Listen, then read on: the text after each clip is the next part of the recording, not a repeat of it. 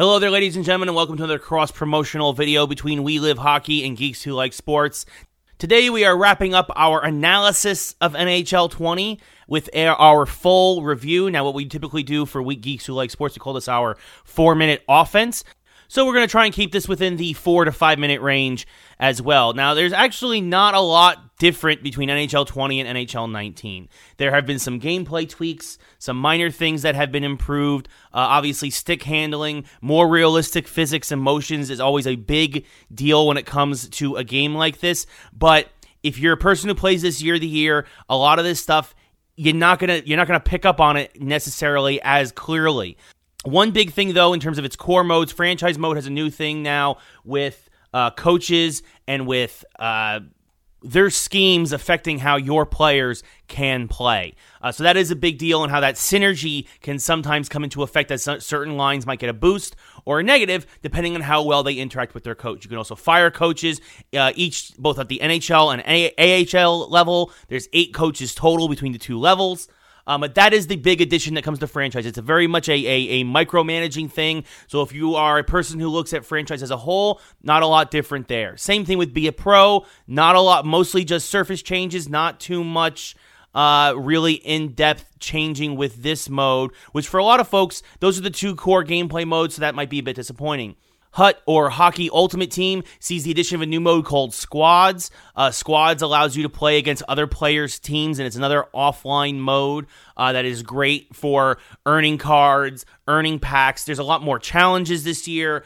There's certain players now you can unlock for limited periods of time, so there's more players, but you'll have them for less time overall before you have to give them away. As you, you see when we played it in our previous videos, we got Wayne Gretzky, but we only have him for two weeks. We got Al MacInnis, but same thing. It, it, you only have them for a limited amount of time, so you have to make the most of them while you're playing, while still making sure you can feel uh, you can put a team on the ice that can play because obviously there's still guys who have contracts and whatnot, uh, so they might run out. So it's an interesting balancing act but it's a good way to keep players engaged. And honestly, it feels like it's a better way to actually have players not spend as much real world money. Of course, Hut is one of those things, and Ultimate Team in general across EA Sports is a way to try and get your more real world dollars through microtransactions. And this actually feels like now you can actually grind a bit easier the big additions, the big changes, NHL threes and ones from the previous two years both return here uh, in similar aspects. Ones, of course, is a couch one v one v one mode, and of course, threes is the arcadey kind of mode with the with the money puck.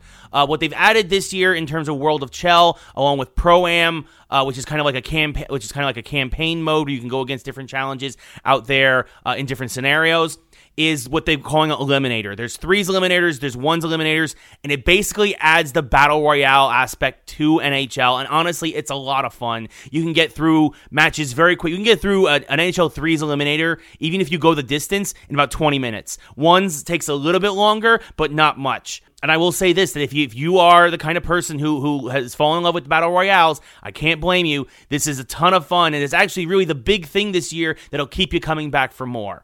But that said, the core here is still very, very strong with NHL. The gameplay is solid. Um, I will say the presentation has taken a knock. I miss Doc Emrick. I miss I miss the NBC graphics. I don't like what they've added here this year. Uh, I think it's a step backwards. I think that combined with the fact that franchise and be a pro, which are really your cornerstone modes, have only made slight advancements from last year. I think overall, as much as I hate to say it, I think NHL 20 I understand that it's hard to innovate year after year after year, especially with an annual franchise. But that said, NHL 20 to me is only a 7.5 out of 10. 7.5 out of 10. It's good, but it's not as good as it could be or it has been in years past. You don't see a really big jump from NHL 19 to NHL 20. The AI is still sometimes very frustrating in franchise and in Be a Pro. Again, the presentation takes a step back, and as fun as the Eliminator modes are, they don't feel like they're a big enough addition that if you're somebody who's on the fence about picking up NHL and isn't somebody who buys it year after year no matter what, you might want to stay on the fence and you might want to lean against it this year. But still, 7.5 out of 10, not a bad score, not as ba- not as good as it could be. Thanks everybody for watching and listening over the past couple weeks. We really appreciate it. Be sure to stay tuned to We Live Hockey and Geeks Who Like Sports for more stuff like this. And until next time, I'm Ray Carcillo.